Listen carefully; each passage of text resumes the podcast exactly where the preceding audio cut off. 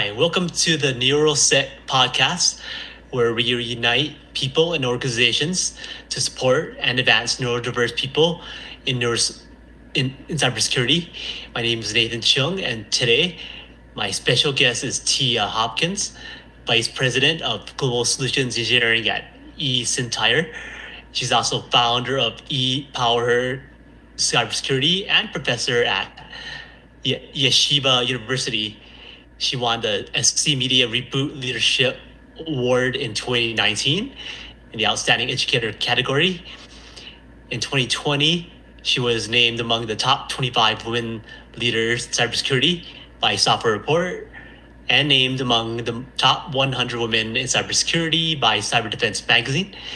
She's also passionate about getting more women into cybersecurity while driving awareness of gender disparities in the industry with organizations such as Leading Cyber Ladies, the International Consortium of Women Cyber Consortium of Minority Cybersecurity Professionals, and the Women's Society Cyberjutsu.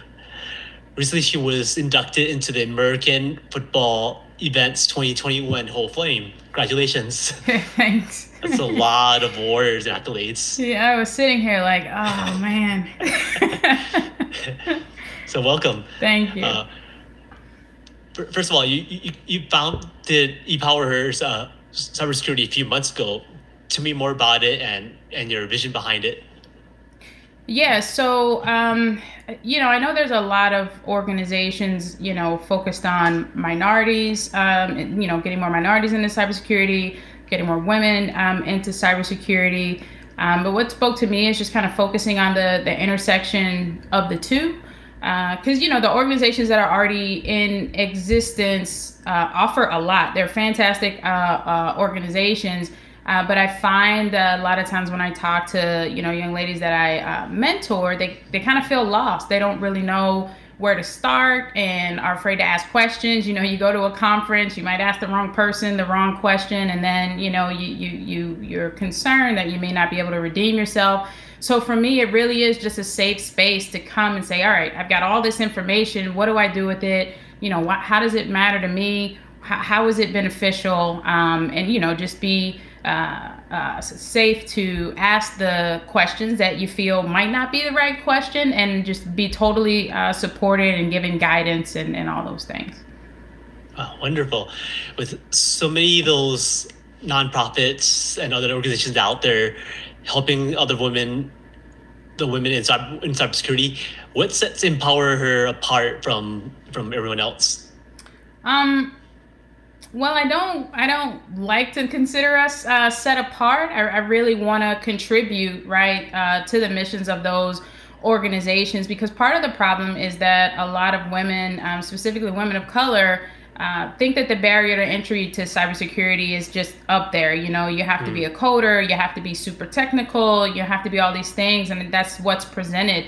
Um, I think on the surface in the market. So for me, it's really about debunking those myths getting more women feeling confident that they can be successful both through by enabling them with the necessary information to kind of debunk that for them but also being a representative of the possibilities as a woman of color myself. So just having a lot of women of color representing supporting and driving that um, confidence to then build up the pipeline of women that are interested and then you know not hand them off but introduce them to the other organizations that have all the resources available that they would need to drive their success I love it, and I I see the same thing. It's it, it is hard for women and women of color specifically. It's really hard. Yeah, it, it really is. And I do need to ask, you have so much going on in your life, uh, teaching, sports, advocacy. Where do you find the energy, and who empower who empowers you and uh, drives your passion? Um, I think the missions empower me and, and, and drive my passion. You know, I'm inspired by individuals that are brave enough to even say, I, I think I want to do this. And so I'm like, yeah, I'll be the first one. I'll help you figure it out. Just come. All you have to have is passion, right? I think that um, cybersecurity could benefit from more diverse backgrounds where not only, you know, individuals come from maybe a traditional path where they came up through the ranks in an organization or got um, um, an official uh, like a degree program or went through the path of the certifications that were laid out. You know, there's a lot of uh, uh, very brilliant minds out there that just don't have access to these types of resources and then self-select out of even trying a, a, career because they don't believe they'll be able to get very far and i just those are the people that i want to pull in and so that's what fuels my passion because the more we have the better off we are uh, as an industry and then i feel like if i pull someone in. They know someone that they can pull in and they'll know someone. So just trying to really create a chain reaction here. I love it. And this the transition us to our next topic neurodiversity. Because I, I think on top of all the issues you brought up many women of color are not identified with a neuro, neurocyber uh, sorry neuro neurodiversity and that's a tragedy. Because when people think of conditions such as ADHD and autism they automatically think it's primarily for a white male condition. They don't consider everyone else. Right. I personally feel that neurodiversity could also be the key to encourage more women in cybersecurity. The traits are often shown that allow many neurodiverse people to particularly excel in technical positions. Traits such as attention to detail, hyper focus, yeah, and ability to see the needle in the haystack. Do, do you agree? No, I, I, agree. And I mean, just to touch on neurodiversity in, in general, I think it's fantastic that neurodiversity is a thing. It's because, you know, to be someone uh, with autism or, or ADHD and have it classified as a condition or a, disability or some sort of challenge is automatically setting someone back. You know you're you're starting me all the way back here. I feel like it's a, a disability so i have to mm. try that much harder to get at the same level as everyone else and then i have to overcome what i'm you know um, functioning through every day. And so the term neurodiversity in and of itself kind of you know pushes it forward because it doesn't mean that something's wrong it just means that you're different and there's all these other categories of differences out there that just um, I I can't think of a better word, but just normalize that as just another form of, of being different or diverse.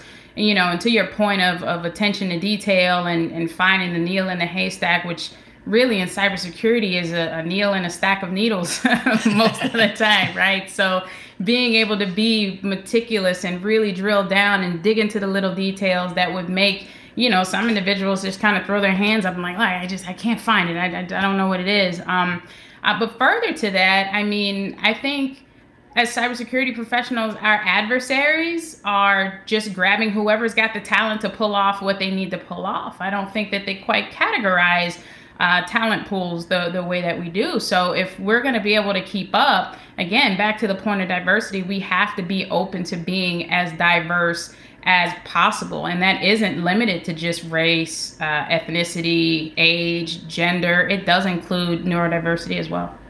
Yep, totally agree. I recently attended a neurodiversity summit hosted by Stanford in the month, past month or two.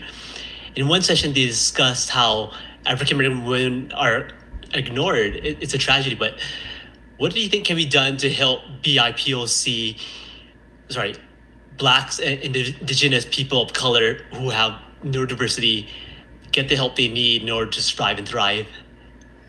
Um, I think that the first step is recognizing that it is neurodiversity and not some issue that you're afraid to bring up and uh, and and talk about, and then it becomes um, uh, finding the tools right that help you manage whatever it is right in a way that that will lead you to feel like you're able to be successful because you have to believe it or else you're not going to try.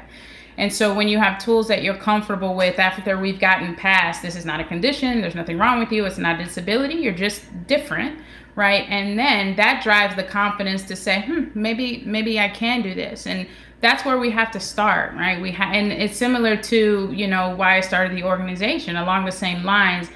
an individual is not going to pursue something typically won't pursue something that they don't feel confident in their ability to be successful at especially when it comes to a career right we all have bills to pay so if i'm looking at a role that i think the barrier to entry is not so bad i see a good number of people that look like me that seem to be able to do decent in this field versus I don't see anybody that looks like me. No one's really talking mm-hmm. about neurodiversity in a positive way. It seems like it might be a disadvantage and the barrier to entry. So I have to learn all that and spend all that money. Mm, I'm gonna go over here, right? So I think mm-hmm. I think we have to do a better a better job of lowering the barrier to entry on on a lot of fronts. Honestly, I totally agree, and I really totally and I totally agree with you what you said earlier. There's such a stigma when people hear of like ADHD or autism it really comes down to being different.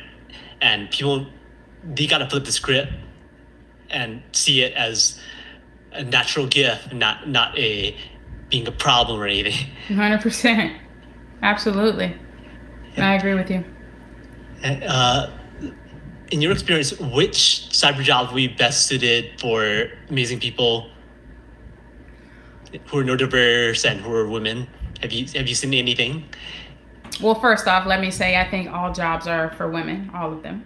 Yep, you know, totally women agree. can do everything, but um, you know, specific to uh, being neurodiverse, if, if we're thinking along the lines of attention to uh, to detail and uh, and really honing in and, and things of that nature, um, a couple of roles that come to mind are like a SOC analyst. Uh, that is just drowning in data and literally has to find not only find the needle in the stack of needles, but understand how to one of my colleagues likes to say how to take all the breadcrumb breadcrumbs and reassemble the biscuit right? Because you can you can have all the data in front of you but unless you can make sense of it it's it's about as useless as it is in the system that you pulled it all from. Um, so i think that's important you know critical thinking and just thinking outside the box i feel like can mean something completely different to an individual that is neurodiverse, you know, versus the standard what thinking outside the box means. Just don't think like everyone else. Try to do your own thing. I, I, I do think it does bring a, a different element of that uh, to the table. But definitely SOC analyst, um, red team, uh, penetration tester because i mean in all of these roles the the devil is in the details. And it's really easy to overlook things especially when the tasks are repetitive. And we know that all these roles have methodology behind them you know SOC analyst is going to have a run book that they follow. And it's easy to fall into the trap of overlooking the small thing because you're checking the boxes. So i think it'd be really beneficial in that respect. Yep. Sounds good. So, so based on your experience, what are some of the biggest obstacles women face working in cybersecurity, and what can be done to overcome them? I think that I think representation is a is a big part of it. Um, and I mean there are emotional challenges too, like imposter syndrome. So. Mm you know women that are successful the, the questioning how did i get here? Do i do i belong here? I mean can i really represent someone? Am i going to say the right thing in that meeting? Because again to the point of there's not a lot of people that look like you in that mm. room whether you're um, a woman a woman of color you know what have you especially when you start to get into the the leadership roles you know tech the tech industry in general is male dominant but then when you layer leadership on top of that you know the the margin um, shrinks even more, right, in terms of women that are um, in those roles. And so when you think about the fact that you want women in leadership roles representing uh, the possibilities of coming into the space so that more in, more women are interested in coming into the space you sort of have a problem on on both ends of it. So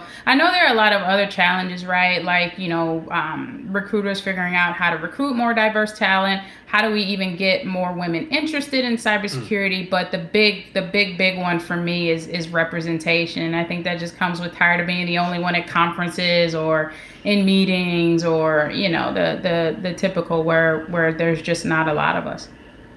Yep. And some of the some some of the obstacles i see in my experience for women lack of career advancement lack of support working long hours yeah. insufficient training opportunities sexual harassment family commitments and overall society and culture says women should not be working in tech right that, that all has to change. And support is at the root of all of that, right? Because society can tell me whatever it wants to, right? But if I have someone that I believe in and that believes in me and also looks like me telling me, no, no, no, don't don't listen to that. You can do this. And also here's how you do this. That's how you change the game. Yes, totally agree. Have you have you ever experienced any of these barriers still? And how did you overcome them? I usually kind of run over barriers. I, uh, I, I don't. I don't take kindly to uh, things that are not intended uh, for my good, and not not to get too personal, but I, I did have to learn at a very young age to be sort of independent and self isolate because people are mean, you know. And yeah, uh, I just I learned to depend on myself. I learned how to just focus and push toward the things that that I wanted, and you know, being bullied at a young age, I never thought I would consider it a blessing, but it taught me to compartmentalize, right? So if something happens that's hurtful or not meant for my good, uh, how much does do I allow that, you know, to impact me? I feel like my mind is the strongest thing that I have. So if something happens and I tell myself it's devastating, it is. If I tell myself it's not a big deal, it's not. And so that's how I overcome the barriers. I mean, me personally, I just have all of these demerits as soon as I walk in the room, right? I'm I'm young, I'm a woman of color, I'm masculine of center, I have tattoos everywhere, and so it's like we we just don't we don't know what to do with this woman. And so um, since you don't know, I'm I'm gonna tell you, and and here I am, and you know I, all i can be is my my authentic self. And the reality of that is every situation won't be for me um, but my reality is that I won't choose a situation that's not for me. Mm. Okay, uh, next question. What message do you have for girls and young women who, who get told that they cannot or should not work in tech because they're not smart enough or good enough? What message would you have for them? I think that whoever's saying those things you shouldn't be talking to. They're just the wrong you know the wrong people to to be talking to you know. Surround yourself um, with supportive people that encourage you you know. Even if they don't have the answers you know it's it's not going to be common that you're going to find a bunch of people in the role that you want to be in, in tech or cyber, whatever it is that you want to go, that can also be um, supportive. So take the support. The support will build your confidence. The confidence will keep you going, and then you'll find the people to to show you the uh, the direction. So naysayers, nope, don't listen to don't listen to them. Find find someone that supports you, even if they don't understand exactly what it is that you're trying to do, but they believe in you and your ability. That's that's a good thing. I love it. And for girls coming or recent college graduates, what tips do you have for them to how to get started in cyber? Be curious. Um, don't do what everyone else is doing. You know, my motto for myself is I don't want to be where everyone is. I want to be where everyone is going, and and that's a little scary because you you are even more in a situation where you know not a lot of folks have done it before you, but you get to pave your own way and you get to leave your mark. So pay attention to the industry, where the industry is going, what are people talking about, right? Don't jump into, I'm just throwing this out there as an example, don't jump into pen testing because someone said it's popular. Because if it's popular, that means that there's a lot of other individuals going for that role as well, and the market might be a bit saturated. Whereas you do some research and look for something that's up and coming, you actually have a better chance of landing a role because there's not a bunch of skill out there for employers to um, pick from. So then they're actually looking for uh, different things to qualify candidates, things that I think should be looked for in the first place, like problem solving skills, critical thinking skills, and things like that. That's actually how I got my first, it wasn't a, an IT role, but I was working for the phone company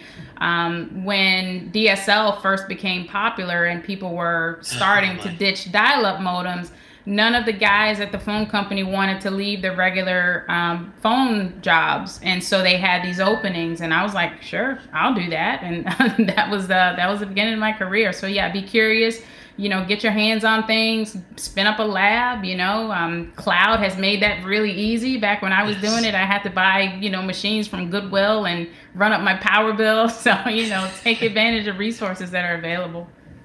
And network of course And you know, I'm, I'm happy you said you, you talked about cloud that that is not emphasized enough today. because when people think security, they automatically think pen testing, SOC, but not too many people are discussing how important the cloud is today. Yeah. I mean, cloud is critically important today, especially given where we are with this, you know, global pandemic. A lot of organizations were still kind of trying to figure out, do I feel safe in the cloud? And all of a sudden, it's like, oh, business continuity, throw it in the cloud. We have to keep going. We can't go into the office. And so I think that you know, if it hasn't started to trend that direction already, once things settle down a bit and people can start to actually look at where their data is and who has access to it and things like that, when they're not in like stay, you know, stay out of the red mode, there's going to be a lot of opportunities um, for security expertise in the cloud. And this helps us transition to our next point. One controversial question that comes up a lot do people need to have IT skills to get cybersecurity? I, I've seen the answers really dive into the based on gender. Like a lot of guys say yes, a lot of women say no. Uh, how do you feel? Uh, well, I like to split hairs, and so the question was get into cybersecurity. So the answer is no, right? Do you have to have skills to get a job? Yes. So you get into cybersecurity. You don't need skills. We all started somewhere, right? You figure out what it is you want to do and what those skill requirements are, and then you work at it, and then you work towards landing a role. You know, I don't know many employers that will hire someone with no experience, uh, but I think another sort of split hair moment here is when job descriptions ask for a certain number of years of experience, they rarely specify professional experience. So experience, like if you want to be a pen tester, could be capture the flag tournaments or labs that you mm. built at home or projects that you're working on. And I think a lot of people self-select out because they haven't done these things professionally, which in mm. a lot of mm. cases is not um, a requirement. So you know, to directly answer the question again, to get into cybersecurity, absolutely not, because cybersecurity isn't all about hands on keyboard. There's governance, there's risk, there's privacy. Um, but yeah, if you do want to be hands on keyboard, absolutely get in, figure out the skills you need, and work at it. And you know what? What you said just it it isn't said enough because when when people think experience, you're absolutely right. They think doing it in, in at work, right? But they don't realize doing it as part of volunteer experience, uh, CTFs. That's all experience, right? And that and and that all that counts. It does, and it helps you speak to more than what you learned in a book or what you you know penciled in on a certification exam. It's the applied knowledge uh, that that separates you because anyone can read a book and say it back. I tell I tell mentees and folks I talk to all the time. Sure, you got certification. Sure, you got the degree, but thousands of other people did too. What's going to separate you? What's different about you? And that's mm. that's the question you have to be able to answer. I love it. Another areas up. Do you have any personal success stories to share from your life? Hmm, that is uh I mean, I guess since we're on the topic of, of neurodiversity, I guess mm-hmm. I, I kind of being able to be where I am is a bit of a success story, you know, to bring all bring it all together what what what, what we've been uh, talking about. So I was recently as in this year uh, diagnosed with with ADHD and all these years I, I didn't know what it was. I dropped out of college four times because i just couldn't concentrate in school when i had to go to school at 6 p.m on a thursday night and be there till 9 and learn this specific it just didn't it didn't work for me. Um, i've never been able to read. Um, i am a i'm a great reader but i don't like i can't focus on a book long enough to to get through it. I, I can probably count the number of books I've read cover to cover on on one hand and there was a time in my life that that was embarrassing for me, you know, because there are certain expectations of you, like when you're in a leadership role or, mm. you know, when you're up and coming in your career or, you know, even in tech, you're you're super smart. You're doing all these things with computers. You read, right? Have you read this book? And, you know, I would be embarrassed because no, I, not only have I not read that book, but I don't read books. so, um, but uh, when I was diagnosed, things just made so much sense. You know, I went from feeling embarrassed to feeling empowered because now I have a reason. But then on the flip side of that, that explains why I'm able to do so many things right? because I can just focus on so many things. I actually need to focus on many things because you know just a couple of things i'm just kind of like oh, I, I, I don't want to work on this anymore right now so i need to bounce between multiple things and kind of be over the tip of my skis uh, at all times so it really um, i guess it came at the right time you know exactly when it was supposed to come to bring it all full circle for me so I mean, I think if I could get through those things, not even knowing, you know, they were they were a thing. Because I mean, as a as a black woman, things, especially, you know, 20, 30 years ago when I was growing up, ADHD, you know, what is that? No, you're just you're just bad. Go, you know, sit down, and it, it just it wasn't a thing. But I, I feel better knowing now, and um, and yeah, now I'm not so embarrassed. I, I can totally relate. I got I got diagnosed with ADHD maybe around five years ago. Mm-hmm. So I totally relate. And uh, another gentleman, I it, it, one gentleman I, I interviewed a few weeks ago, I could see the difference. Like for him, he got diagnosed with his neuro, various neurodiverse conditions when he was super young. Mm-hmm. So getting the support early, getting, getting recognized, it's a huge difference. Yeah because then you know you know there's just something that you need tools to work with versus there's this this thing that you just can't like english was my my worst subject but i i had the like best grammar skills in the class best communication skills but it was my worst subject because they always wanted me to read a book. I just i didn't have i didn't understand why and so i didn't have the tools to to help me navigate it. And i wish i had because i probably would have learned how to be a great reader, and and I would probably read tons of books now, but alas. and also the so one last question looking at the future what what do you want to see in the future that to, you know, societal changes and whatnot that can help women particularly women who uh, african american women to advance in cybersecurity if you had a wish list um, I mean, in the future, honestly, my wish would be that diversity discussions are no longer necessary, right? You know, we are where where we need to be. There's no uh, gender, race, any of those sort of disparities, and, and the pay gap and all those things are gone because we have figured out that we're all, you know, better together, stronger together, and um, someone asked me recently. Um, we were talking about my organization. You know, what what success for you um, year mm-hmm. in years to come for Empower Cybersecurity? I said, for me, it means we don't need it anymore, right? Because we've built the pipeline and women feel confident that they can have this type of career because the pipeline is built there's more women being represented so more interested in coming in and it's out there that it's actually um, a career and more young girls are interested in stem so uh, yeah, that would be my dream to not need organizations like mine anymore. And then the diversity conversation is, is gone because we're all just people with skills. You, you make a very interesting point because I'm fortunate, I'm fortunate to know many um, women of various races in cybersecurity and, and quite a number of uh, African American women. But I do see a lot of work needs to be done, especially in poor neighborhoods and cities. Like, yeah. What, what, what do you think can be done there? I, I think it's about.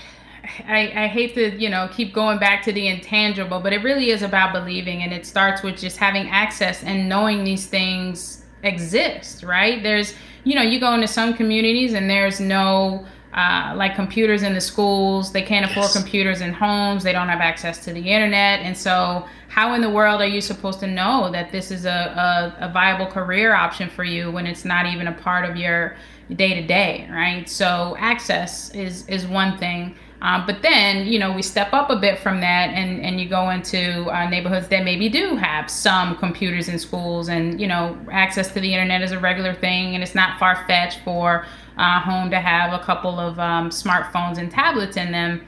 But then there's the okay, do I want to go work? I'll just throw an, an idea out there. Work, work at a factory. That's what my whole family did. Everybody was successful and have to worry about anything. Family's taken care of. Not a lot of college debt. Or do I want to pursue this STEM thing everybody keeps talking to me about? Um, and and it becomes a situation where we get back to representation and support because if a kid is interested in STEM and then they go talk to a parent or relative that doesn't know anything about it, it's going to seem far fetched and it's going to be presented as far fetched. But if they have guidance or mentor or some kind of program tailored towards showing them the possibilities and how to get there and what to focus on, it, it changes those things. So, again, access, representation, mm-hmm. support, you know, we just have to keep keep giving back and creating that domino effect because I guarantee you back to my point earlier, you pluck a kid or two out of those situations and show them something, they become successful, they're going to turn around and pluck somebody out too. And, and it just, it should spread, you know? I love it. Thank you for everything you do, Tia. Yeah, thanks for having me. Okay, yeah, have a great day. Thank you.